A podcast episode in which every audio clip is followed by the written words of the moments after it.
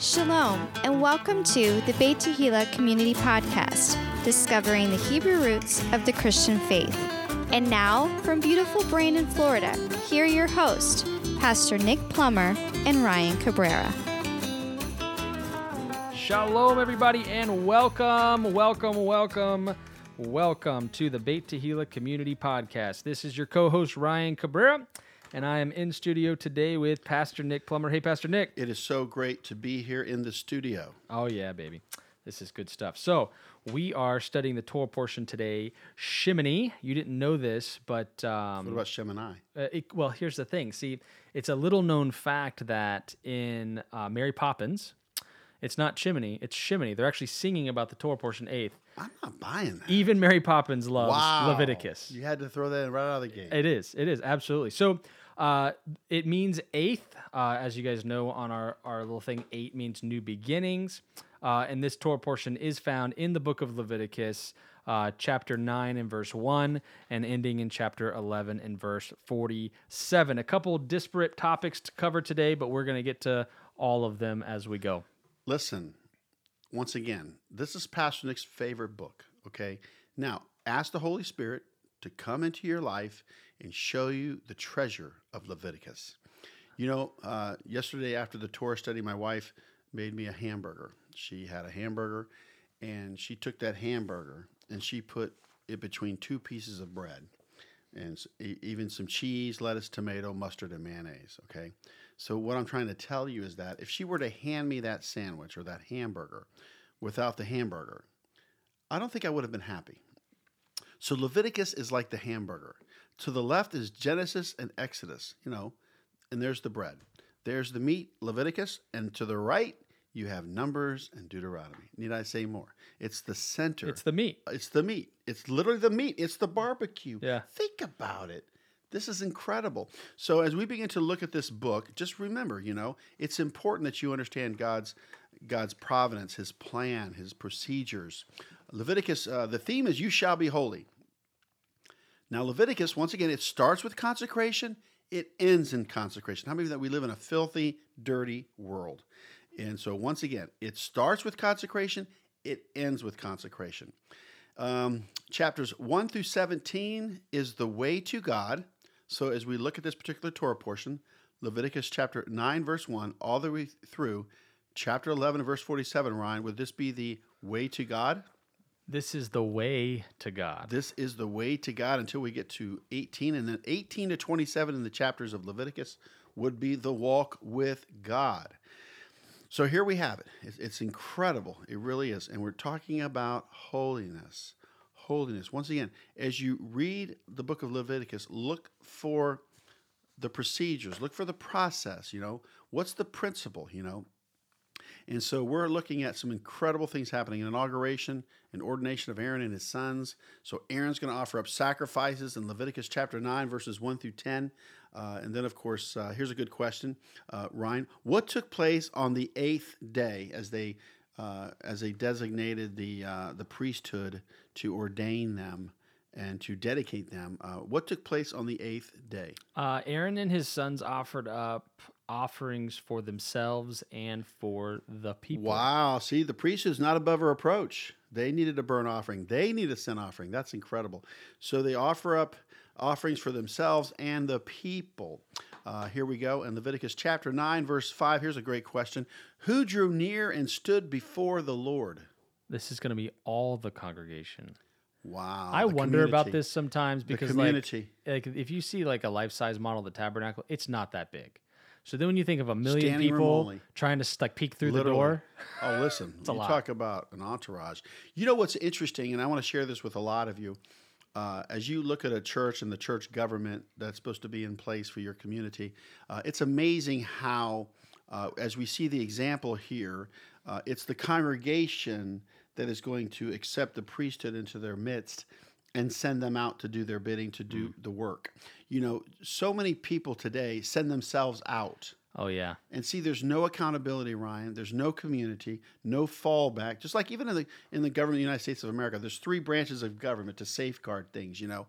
And I'm only throwing that out there because we're living in times now where where you know people are just sending themselves out, And, and that's a dangerous place to be. Even Yeshua said, "Go out by two, you know, two by two. So all the congregation is going to witness this uh, because once again, the priesthood is going to minister to them. So what does it say in Leviticus nine seven, Ryan? It says in and Mo- it says in Moses said unto Aaron, Go unto the altar and offer thy sin offering and thy burnt offering, and make an atonement for thyself and for the people, and offer the offering of the people, and make an atonement for them as the Lord commanded. Wow. You know, as we go throughout life, you know, you think about this, this is a dedication. But what's the protocol? Hey, you know what? You're going to need a burnt offering. You're going to need a sin offering because, Aaron, you ain't cutting it. You and your sons, you have faults, you have sins. And so, once again, uh, this, this word atonement, uh, we talk about at one meant. Atonement, at one meant. Uh, without the shedding of blood, there's no remission of sins.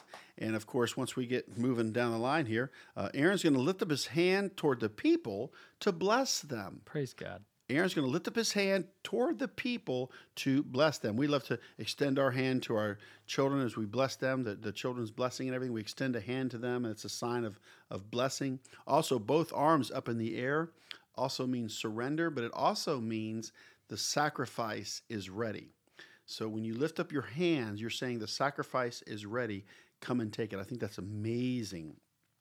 So, as we begin to see things progressing forward here, an incredible ordination and an inauguration, as well as the grand opening of the Tabernacle of Moses, uh, I'm going to have uh, Ryan read Leviticus chapter 9, verses 23 and 24 uh, in regards to this glory. That's right. It's about to get serious here. Uh, verse 23 and 24, it says, And Moses and Aaron went into the tabernacle of the congregation and came out and blessed the people, and the glory of the Lord appeared unto all the people.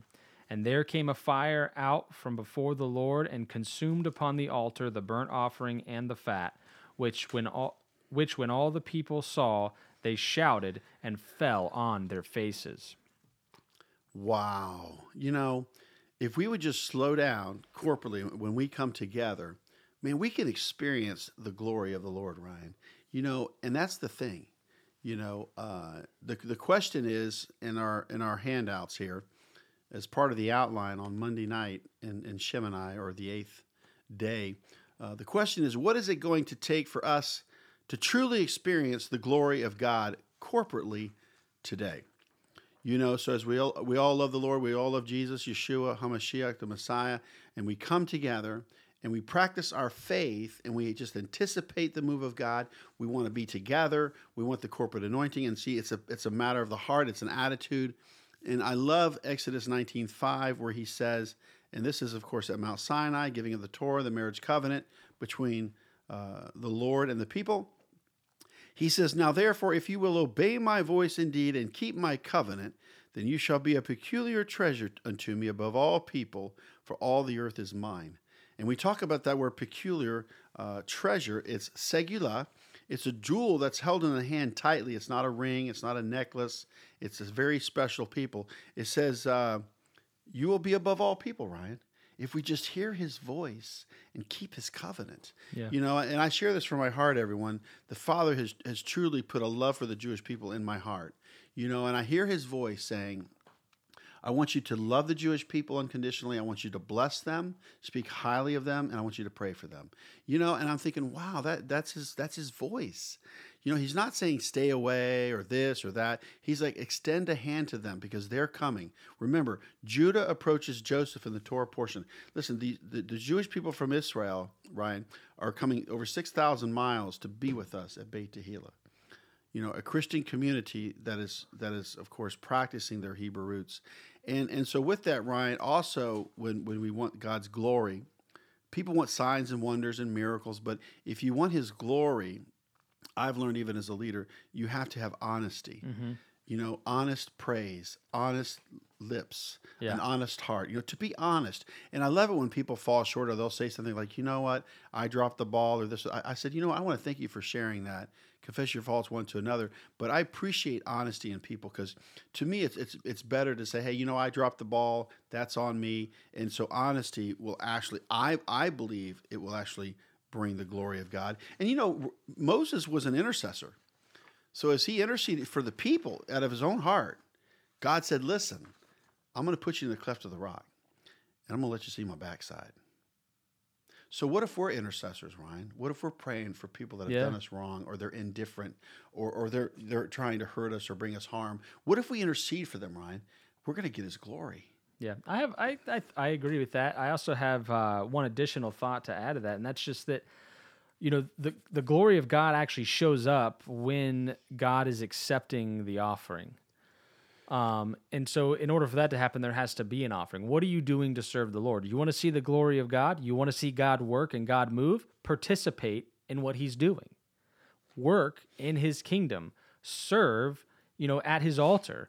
Um, help So much to do. That's right. there is there's just absolutely is and so it's it's um anyways i just thought that was interesting you know if you have an offering to give then bring it to the lord and you'll see his glory I mean, think about it, Ryan. If our heart lines up with our services every week, that's the battle. Yeah, it's course. over your heart. yeah You know, our heart is wicked. We need a new heart.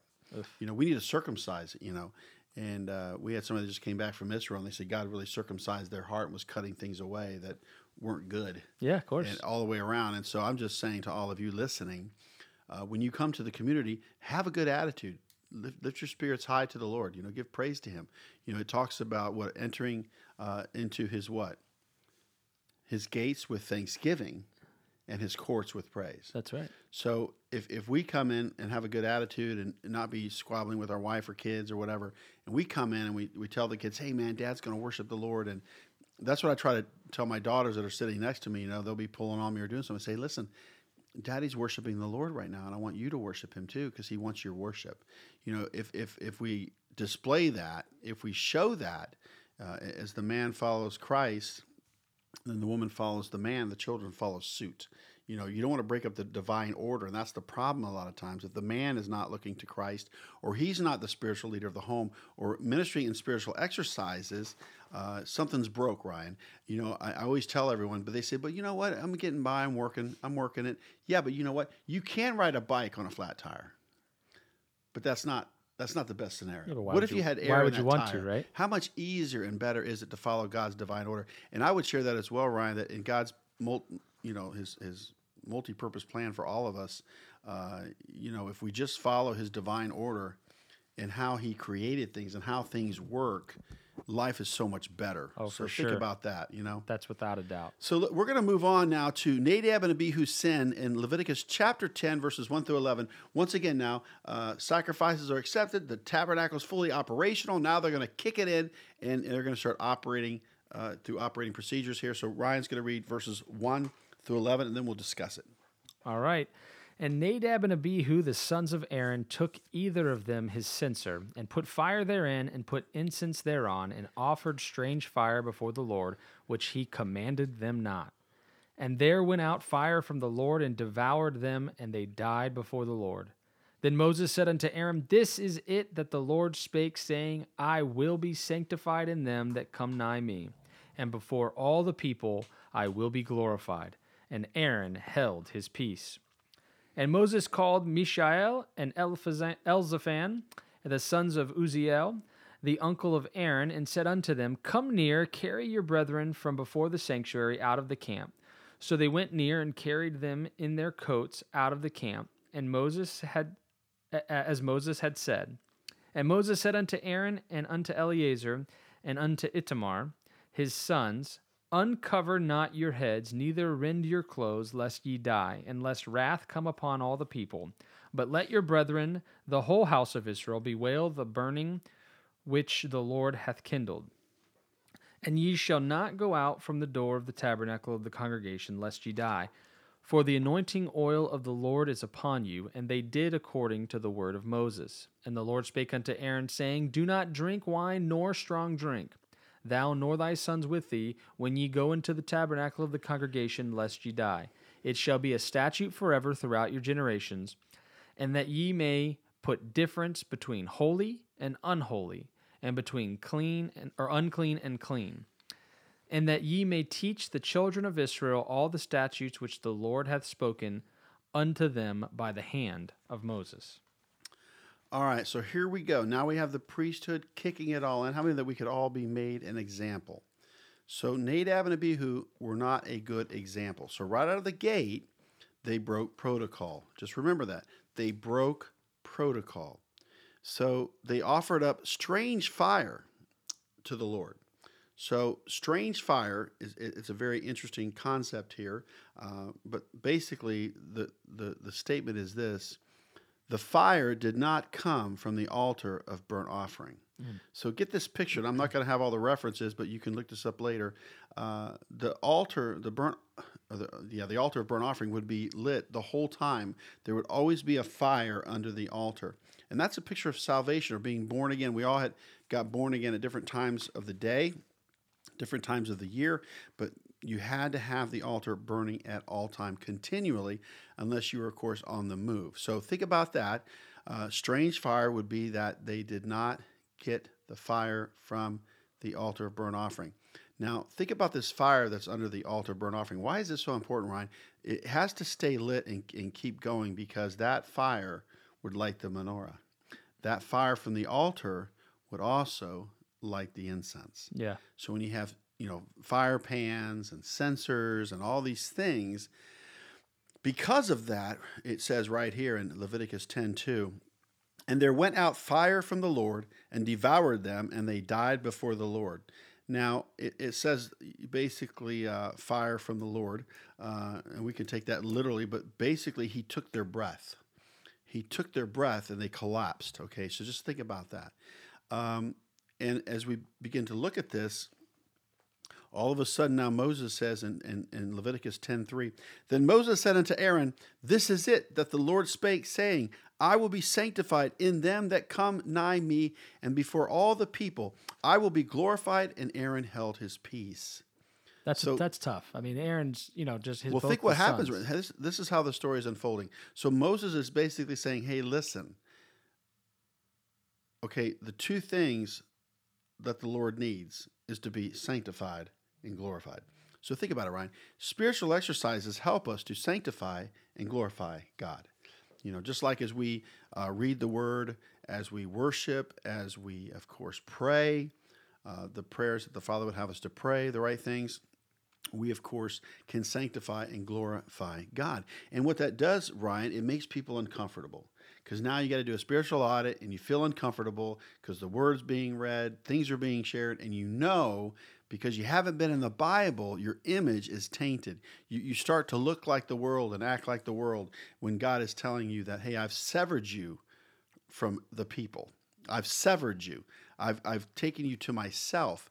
So the sons of Uzziel, the uncle uh, of Aaron, carried Nadab and Abihu out of the camp. These two gentlemen, Mishael and Elzaphan. Uh, and then, of course, um, something to consider as well in Leviticus 10 9, uh, when the priests entered the tabernacle, wine and strong drink were forbidden. So, right out of the gate, we know that they offered up strange fire, number one. The fire didn't come from the altar. These are points to be made. Number two, they had a little too much to drink.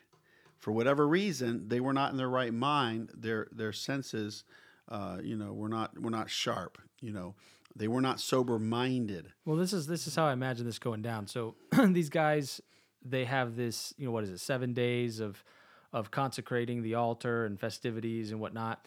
But then everything kind of dies down, and now comes the first early morning shift, right? And they stumble in probably drunk from the night before, whatever. They realize that oh, we were supposed to keep this thing burning overnight because now That's a good point. now starts the daily service, right? This isn't just a hey, let's party for 7 days. This is a hey, we're going to do this every day. Strange fire. Day in and day out.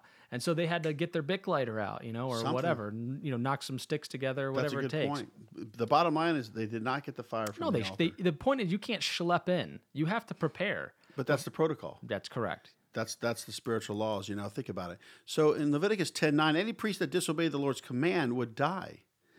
You know, so so think about it. Don't offer up strange fire. Get the fire from the altar. Number two, uh, you know, it, it's just like you know, uh, drunkenness is is not allowed in the kingdom of God. It's a sin. Um, so I don't recommend that you know people have you know beer and wine before going to the services, or if you're in leadership or the pastor, you know, a little schnockered, you know, uh, it's it's not good. I mean, yeah. you know, and, and that's what I'm saying. That's when you know you have a problem. Um, and so in Leviticus chapter 10, verses 10 11, I'll have Ryan read that. because this is so important that we understand this. And this is not to be used against the world. How many of you know we're not to judge the world? Judgment begins with the house of God. What does that mean, everyone? Don't be fearful over that. It simply means that to render a judgment means a right decision in the kingdom of God. Yeah, You know hopefully right the from judgment. wrong. Yeah, hopefully the judgment's But in your judgment favor. begins with the house of God, meaning that our house of God, Ryan, as a church government, as the kingdom of God, kingdom now theology, think about it. We are going to make the right decisions in our community. It starts with us, That's and right. then it works its way out. You know, and so when people don't adhere to that, they're just like the world then. But but check out Leviticus chapter 10, verses 10, 11. This is right out of the gate. This is the inauguration. This is the opening ceremony for Tabernacle of Moses. And it says, "In that ye may put difference between holy and unholy, and between unclean and clean, and that ye may teach the children of Israel all the statutes which the Lord hath spoken unto them by the hand of Moses." You know, and this is not about being self righteous or holier than thou. What it is is God's got a better way. Oh yeah, There's a better way. Somebody would say to me, "Well, I got to give up. I got to give up dating." Yeah, God's got betrothal.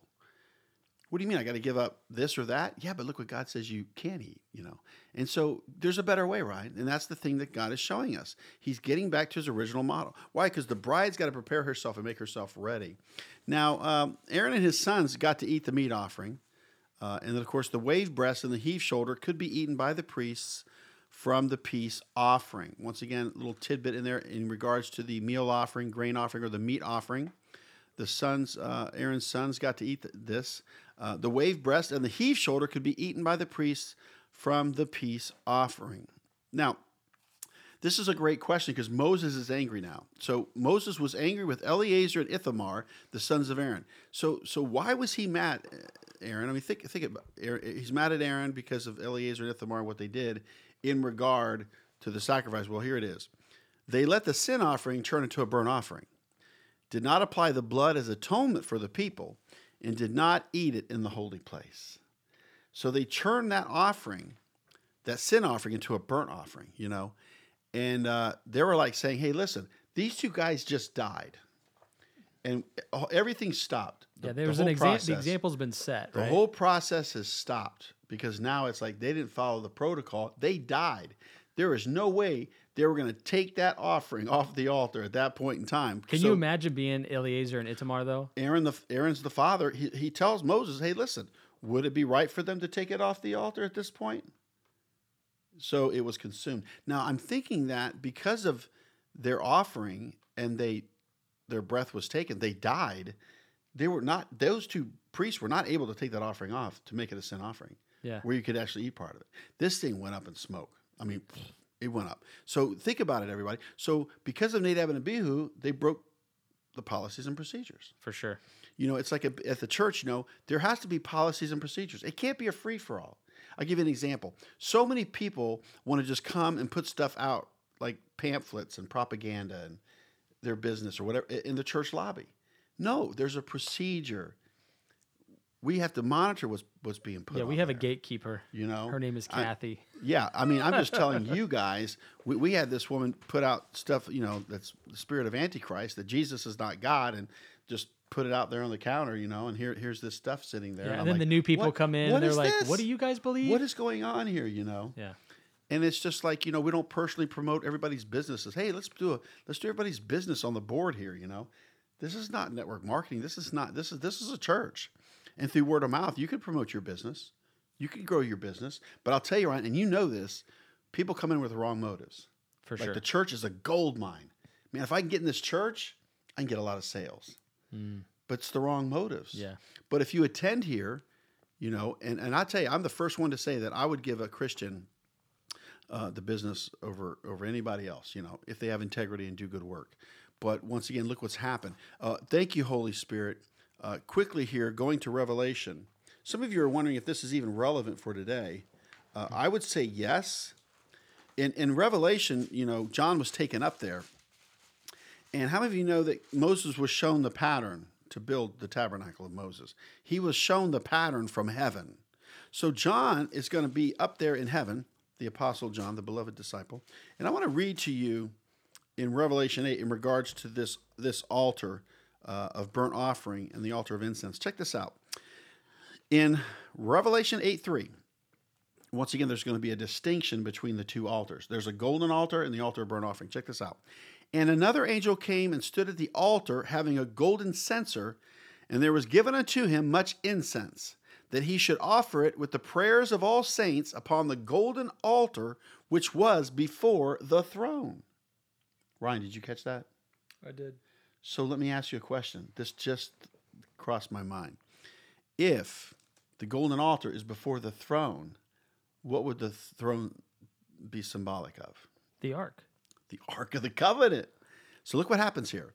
And the smoke of the incense, which came with the prayers of the saints, ascended up before God out of the angel's hand. Now, check this out in verse 5 of Revelation 8. Here we go, right out of the New Testament.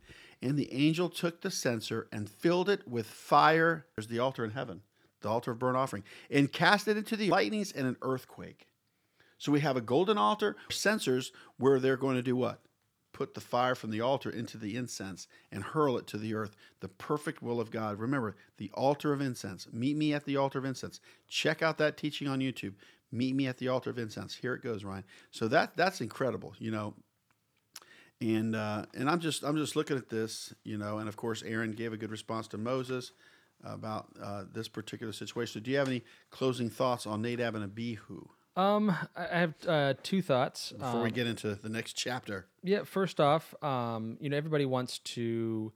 Uh, I say everybody. There, there's a lot of people in the church that want to be a pastor, or they want to be a priest, or they want to jump into clergy or ministry of, of you know, uh, you know, what do they call it?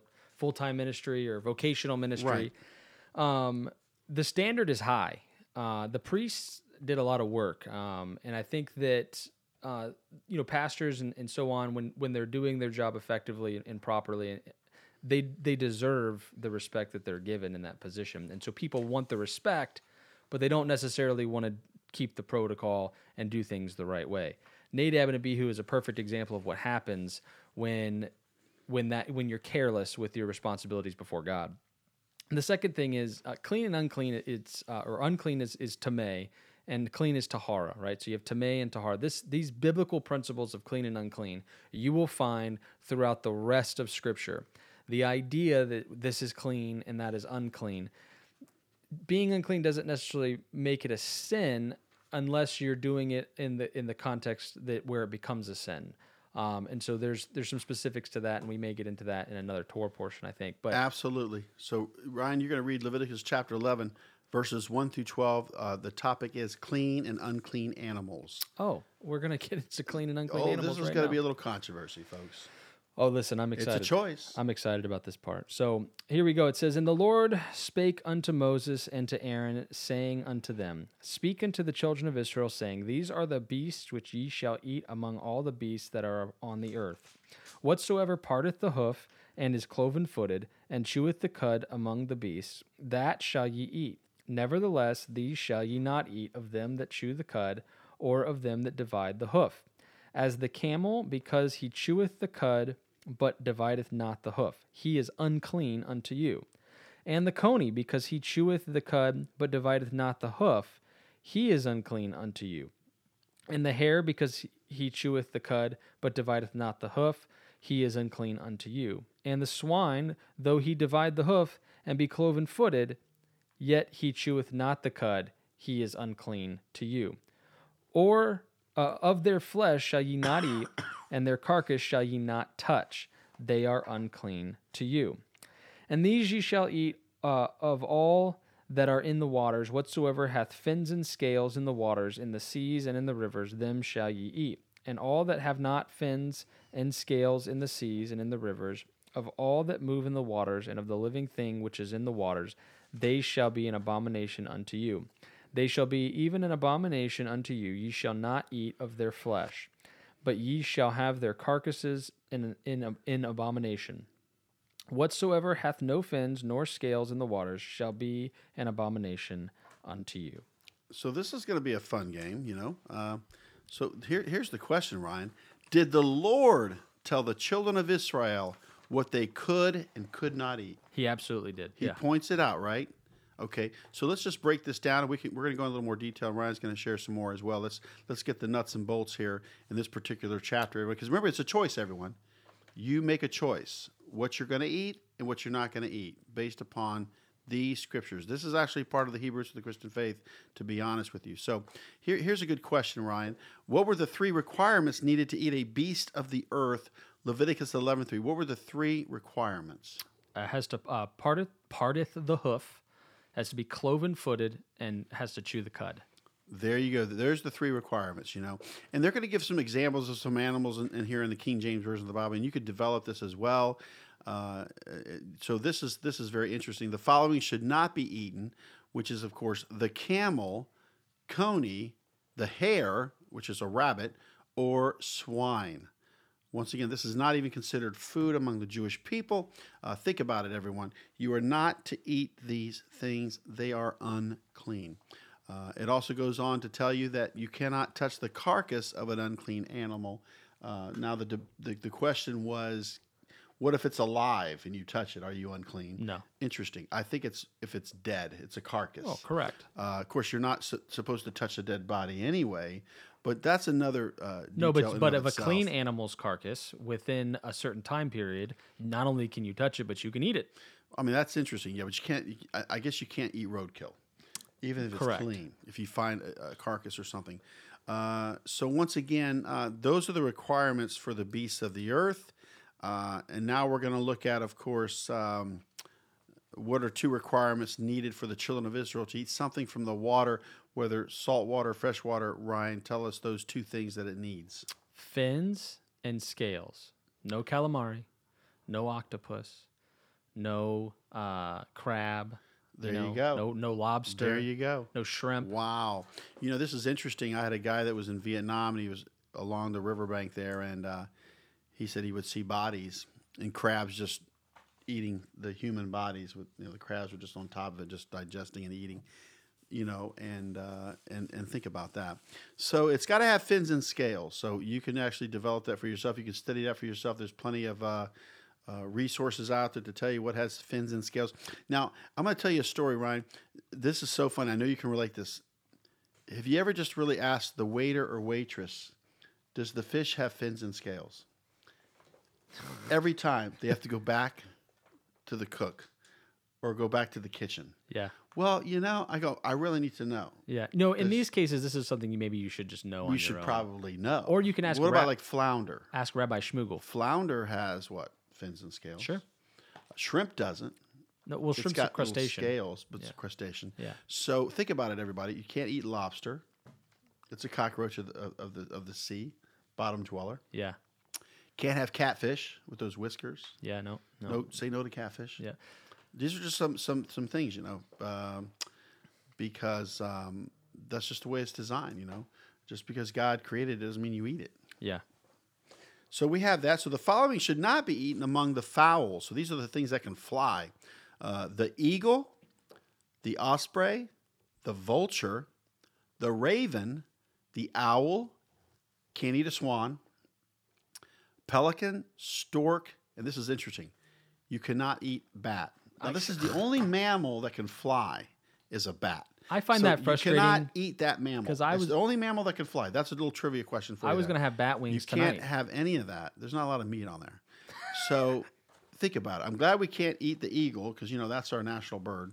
yeah. That's our representative of America. America. Uh, but as we move down the line here, for the sake of time, um, Leviticus chapter 11, verses 21 and 22, uh, in regard to uh, creeping things as well, or in, any form of insect. Go ahead and read that, Ryan. It's kind of interesting. I have to do my own little research on this particular uh, portion of the dietary laws. If you want to read it, Ryan, Le- Leviticus 11, verses 21 and 22. Will do. It says, Yet these may ye eat of every uh, flying, creeping thing that goeth upon all four, which have legs above their feet to leap withal upon the earth. Even these of them ye may eat the locust after his kind, and the bald locust after his kind, and the beetle after his kind, and the grasshopper after his kind. Mm, man, I'll tell you, you ever had roasted roasted cricket? You know, but I mean, it's a type of grasshopper or, or, or insect. This is a type. I mean, it says I- I need to beetle, find out. locust. I don't know, man. I don't know. That, just sounds delicious. No, no, no. I'll pass on that. Yeah, I'll declare it's just, fast. to- it's just totally keto friendly. I don't know. Yes. But anyway, I, I need to research this out for myself. So there's only certain grasshoppers or creeping things that you can eat. Um, I don't know. You know, in, in, and I'm not going to go into the scriptures, but it, it said that John the Baptist ate locust and honey. Yeah. But some of the uh, versions uh, in the Greek, though, it's it's carob. The word is supposed to be like the carob tree, a little chocolate. Like that's where you get chocolate.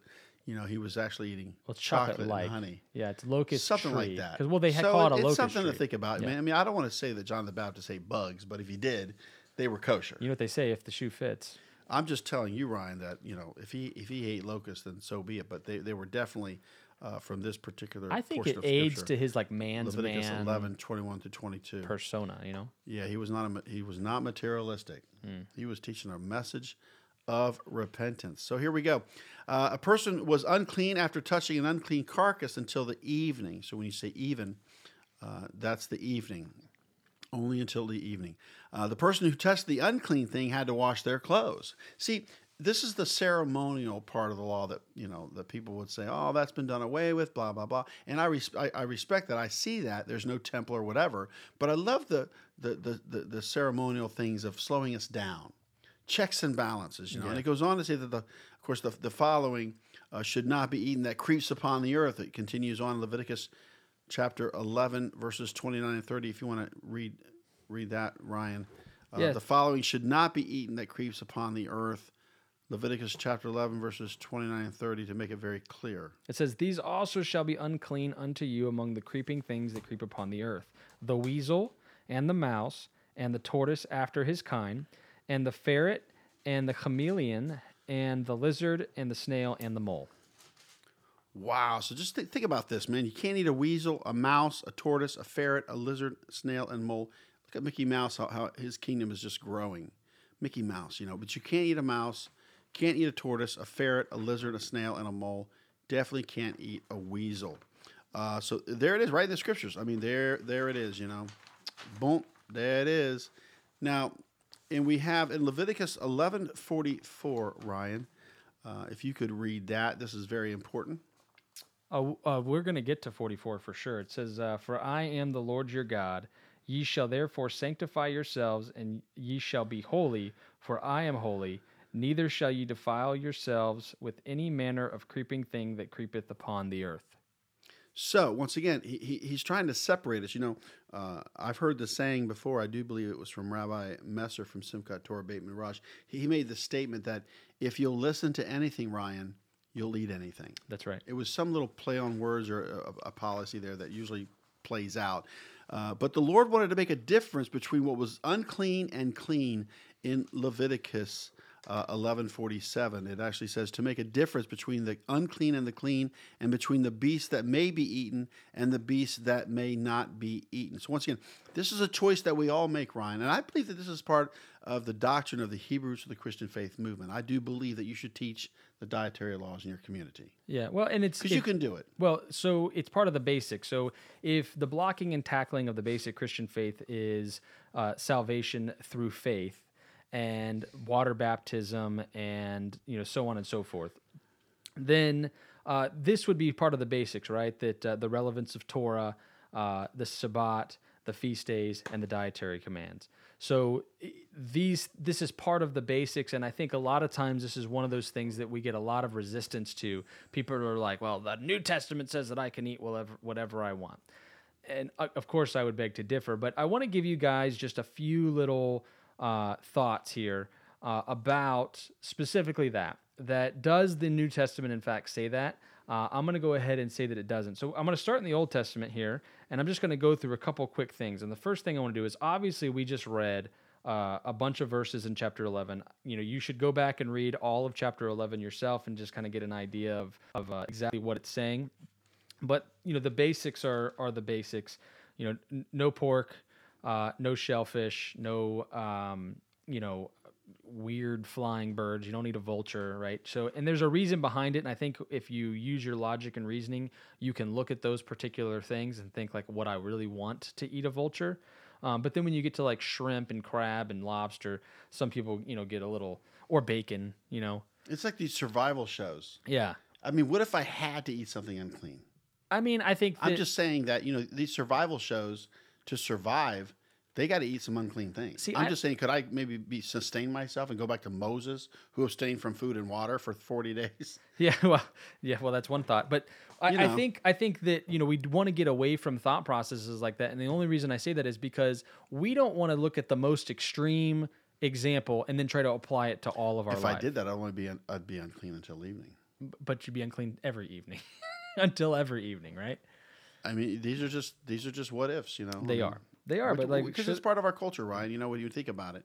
But yeah, but we don't want to take away from the fact of there's clean and there's unclean. That's right. So so here's here's uh here's what the enemy says to to Eve. They're in the garden and he says, "Now the serpent was more subtle than any beast of the field which the Lord God had made, and he said unto the woman, Yea, hath God said, ye shall not eat of every tree of the garden?"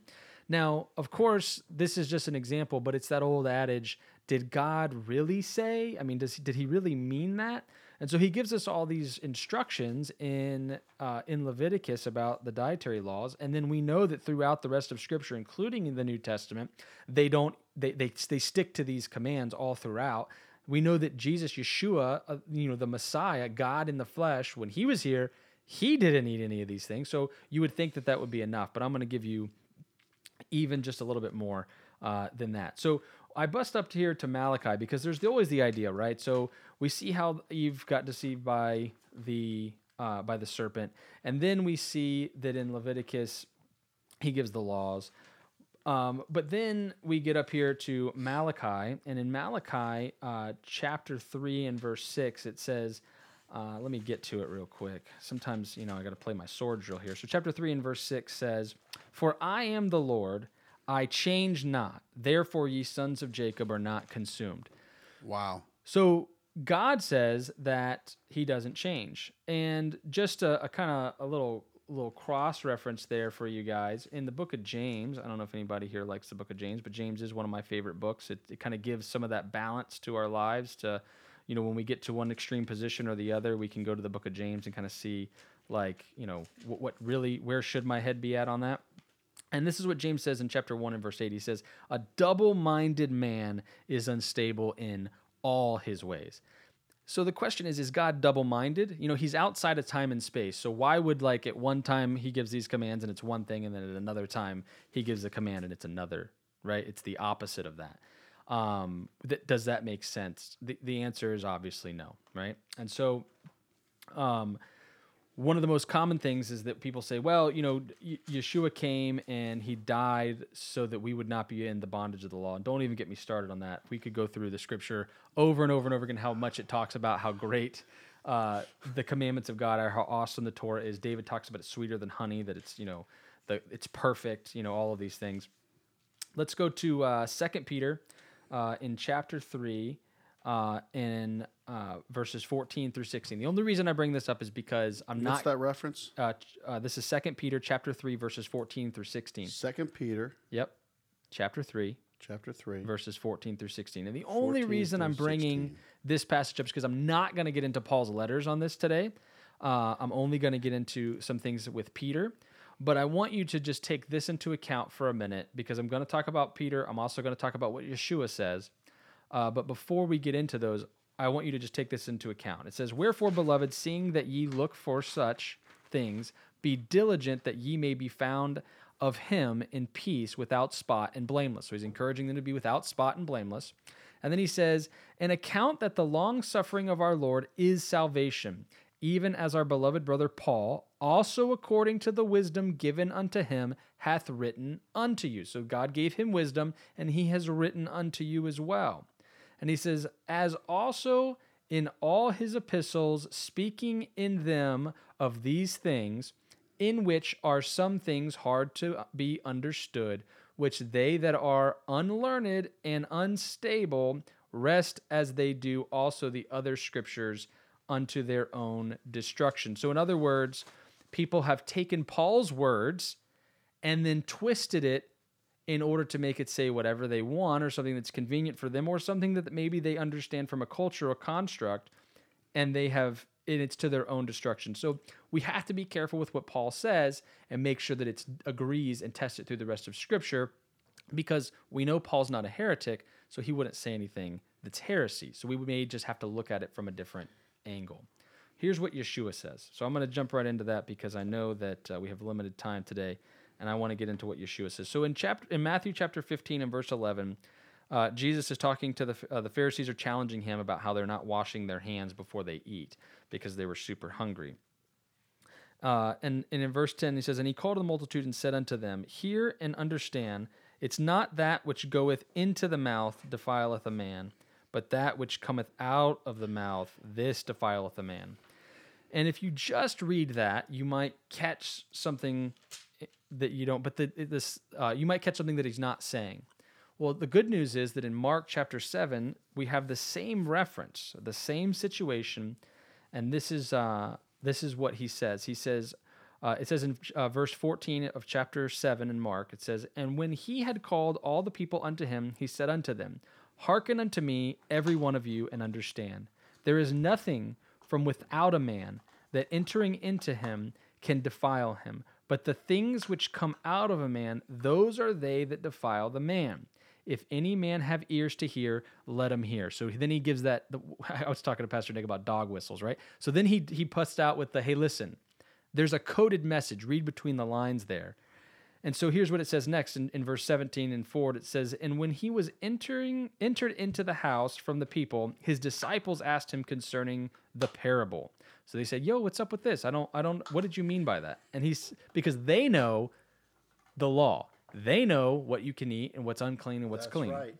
And so he they're saying, well, what did, what did you mean by this? You that sounded funny. And so he says, uh, and he saith unto them, Are ye so without understanding also? Do ye not perceive that whatsoever thing from without entereth into the man, it cannot defile him, because it entereth not into his heart, but into the belly, and goeth out in the draught, purging all meats. And meats there meaning all foods. Think about this.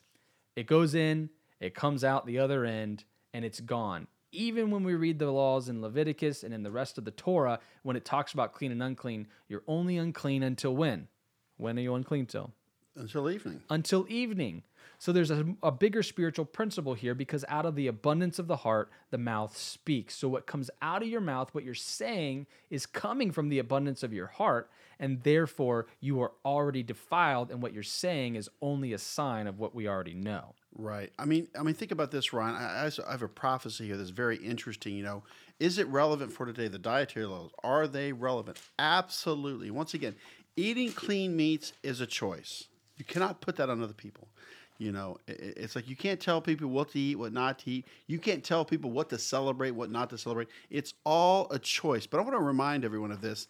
In Isaiah 66 and verse 17, uh, there's an interesting uh, prophecy here. And, and of course, the, the caption for this particular chapter is God judges the nations. Now, some of you have heard this before, and I'll just share it again. Uh, if I repeat myself, it's fine. That's what a good rabbi does, right? He repeats himself. Uh, chapters 1 through 39 in Isaiah is a picture of the Old Testament. Uh, chapters 40 to 66 is a picture of the New Testament. So they would say that Isaiah 66 would be likened to the book of Revelation. So I find this interesting because here's what it says in Isaiah 66 in verse 17, even in reference to the dietary laws. Once again, this is a prophecy. It says that they sanctify themselves and purify themselves in the gardens behind one tree in the midst, right? Or one after another, okay? Eating swine's flesh and the abomination and the mouse shall be consumed together, saith the Lord. Oh. So think about syncretism. It's where you have truth, but you mix stuff with it. So once again, it's saying that they sanctify themselves and purify themselves in the gardens behind one tree in the midst. So behind the trees, they were doing this purification process. Sounds new age to me. Yeah. You know, the worship of trees. But isn't it the year of the pig? Oh my gosh, that's right. But shouldn't we be allowed to eat it on the year of That's the pig? or no? interesting. Wow, that's the Chinese zodiac Oh, there, the. Chinese New Year. Wow. so once again, think about that. Think about that, everyone. So anyway, I got a little thing here that I'm gonna I'm gonna just test Ryan. I'm going to do some animal sounds, and I'm gonna ask Ryan if you can eat it or not. So everybody, listen up, because I'm gonna do the sound of the animal, and Ryan's gonna say. You can eat or you cannot eat. Is everybody ready? I hope I do okay, 'cause I don't pay know if I'm the resident All right, here farm we go. expert. All right, here we go. Uh, okay, so that's a duck. I think that's a duck, right? That that's a duck. Okay, so uh, uh, from a biblical standpoint, you can eat duck. Um, however, there is some laws of kashrut that say that if the duck's bill is completely black, like that of a uh, swan, then you cannot. Interesting. But in general, duck duck is is is All right, permissible. let, us move on. Yeah, that that's I'm gonna have to study that myself. yeah, you threw that one in there on me. I know. I didn't know there was a duck on here. I'm sorry. right out of the gate, you get a duck. Okay, here we go. Quack quack. That sounds like a chicken. I mean, it sounds like a weird chicken, but because I have chickens. Hey, can you say Chick Fil A? Uh, so chicken is mo chicken. chicken is permissible. Very good. All right, you, let's let's thank keep you. it going here. Ooh, yeah, that sounds like a, a pig. O- Sounds or, like Antiochus or a is having a feast. or a swine. Uh, I'm gonna say not good, folks. We're gonna say that's not on the Cannot eat swine. Yeah. Unclean. Very no, very good. no bacon. And as Pastor Randy would say, There is no pork on the end of my fork. there you go. Hey, there's no swine where I dine. All right, let's continue on. Ooh, yeah, no, you can't eat Fido. No, that sounds like a dog. Only in Asian countries. no, you still can't eat it. Yeah. Cannot eat dog. Yeah, no. Remember that. You cannot eat dog. Yeah, it's not even food. And felines, you can't eat cats. Oh yeah, it's not even considered Very food. Very good. All right, this is good. Oh, we're repeating. Yeah, keep going. I Let's guess get, push it. it. again. Let's hit. No, there's there's some other stuff on there. Okay, let's let's try it. That's Okay, enough you, of that. you can't eat pig. Push the button. It came up twice. Maybe maybe somebody needed that. Yeah, no, just All right, here we go. ah, yes, like music to my ears. You hear that? That sounds like the dinner Oh, bell. Sounds like a lamb without blemish. hey, Passover's coming, folks. So yes, you can eat lamb or goat if that were in fact a goat, Lamb or goat. Very good. Yep. Very good. because they parteth the hoof and cloven footed and, and chew the cud. chew the cud. There you go, another one. Oh no, no good. Oh, the cow. Yes. That was like a combo. Yeah. Where was this like when we needed it? I don't know, but it went from like, wow. We got to really be on our toes now. So, anyway, I hope you guys enjoyed this podcast because we want to just really bring truth to the matter and, and, and be a little lighthearted at it. But obedience is a serious matter. And uh, I want to thank Ryan for his input as well on the dietary laws. And, and just remember, God is really uh, creating some incredible opportunities for all of us to be. Ask the Holy Spirit, go to the Lord. You know, I, I always tell this out for eating uh, pork or, or eating pepperoni pizza. You know, we don't serve that food here, but I'm just saying that that's a choice that you have to make. So keep that in mind as you begin to do these things. Understand the uh, the obedience to it, and then begin to practice it and follow it. Only if you believe it. Amen. Awesome, awesome. Okay, guys, I encourage you guys to get in there and read it for yourself as always. Uh, if you want to reach out to us, uh, this topic always brings up lots of questions and concerns and ideas and counter ideas and things like that. So if you want to reach out to me, you can reach me at ryan at twopraise.net. That's Ryan, R Y A N, at twopraise.net. Uh, you can also call the office here, uh, 813 654 2222. And remember that you guys can live stream the services uh, either on our website at topraise.net or any of our social media. See you and have a great week.